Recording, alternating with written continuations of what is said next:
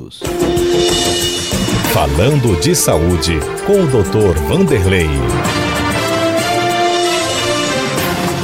50 anos dedicados à saúde completos neste ano de 2022. Doutor Vanderlei Neto já está na linha e passa a conversar conosco.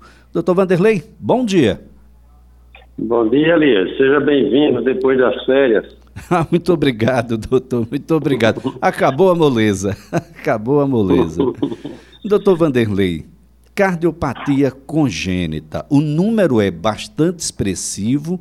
O mundo inteiro se debruça sobre ah, o que é que acontece e faz com que a gente tenha má formação no coração e, claro, ainda é um desafio também aqui no Brasil para saber o que fazer né, com esses pequeninos que já nascem com problemas cardíacos, doutor. Pois é, Elias. Quando eu entrei na, na, na cirurgia cardíaca, né, é, alguém já tinha profetizado que as cardiopatias congênitas iam acabar. Os geneticistas iam resolver esse problema, mas não resolveram. 7 a 10 de cada mil nascidos é, tem uma cardiopatia congênita. Né? Em Alagoas, isso representa, no número menor, 350 crianças, e no número maior, 500 crianças por ano. Então, um número expressivo. Né? É, 20% dessas cardiopatias são assintomáticas, e a criança às vezes tem remissão espontânea, como um canal arterial pequenininho, né? que se fecha naturalmente, mas uns 20% exigem que, que sejam atendidas já na fase neonatal, né? nem sai do, do, da maternidade já precisam de suporte é, com cardiologista pediátrico, com uma equipe multiprofissional, cirurgião cardiovascular, para que possa manter essa criança viva. Então é um problema sério né, no país inteiro. Né? Nós estamos estagnados há bastante tempo né, na, estruturação da, da saúde pública né, para atender essas crianças. Esse é um, um desafio que eu considero enorme, né, e numa população desprotegida. Né, os adultos têm voz, podem se defender mais, as crianças não. Agora, qual é a situação do, do tratamento, do acolhimento dessas crianças aqui no Estado?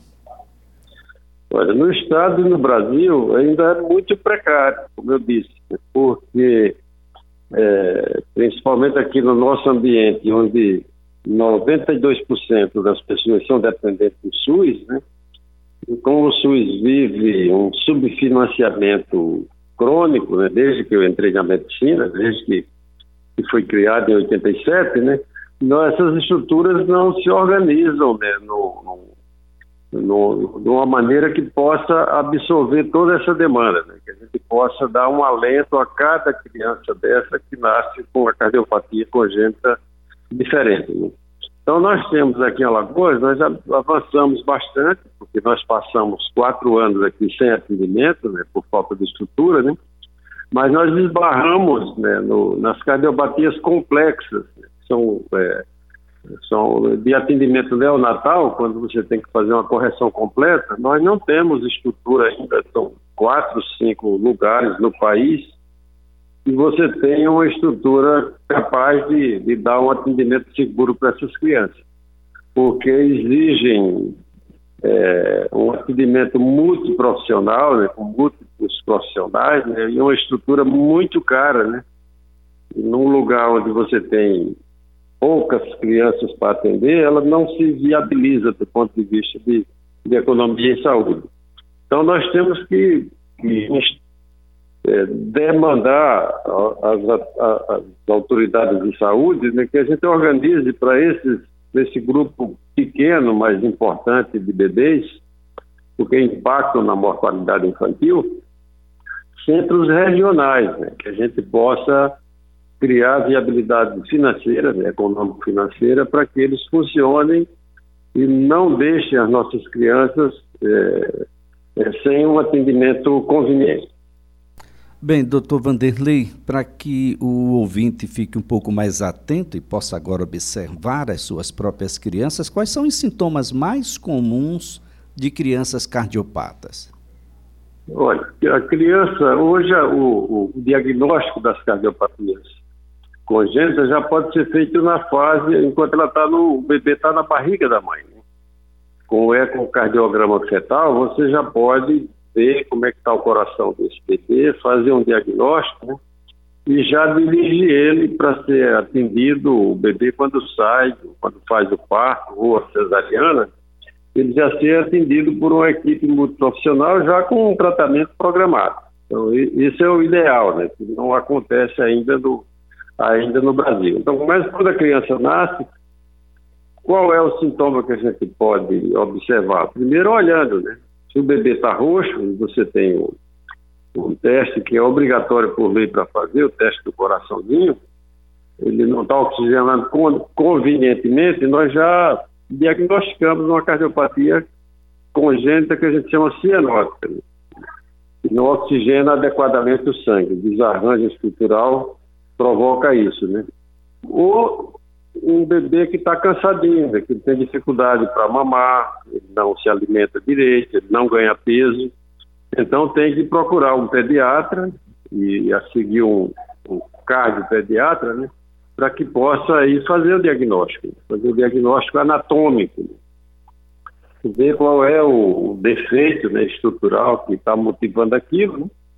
E baseado no, no, acompanhamento longitudinal dessas cardiopatias, né, é, medicar e recomendar a cirurgia na época adequada, né, porque algumas crianças morrem no primeiro ano de vida, então essas têm que ser operadas antes que se tornem inoperáveis ou morram.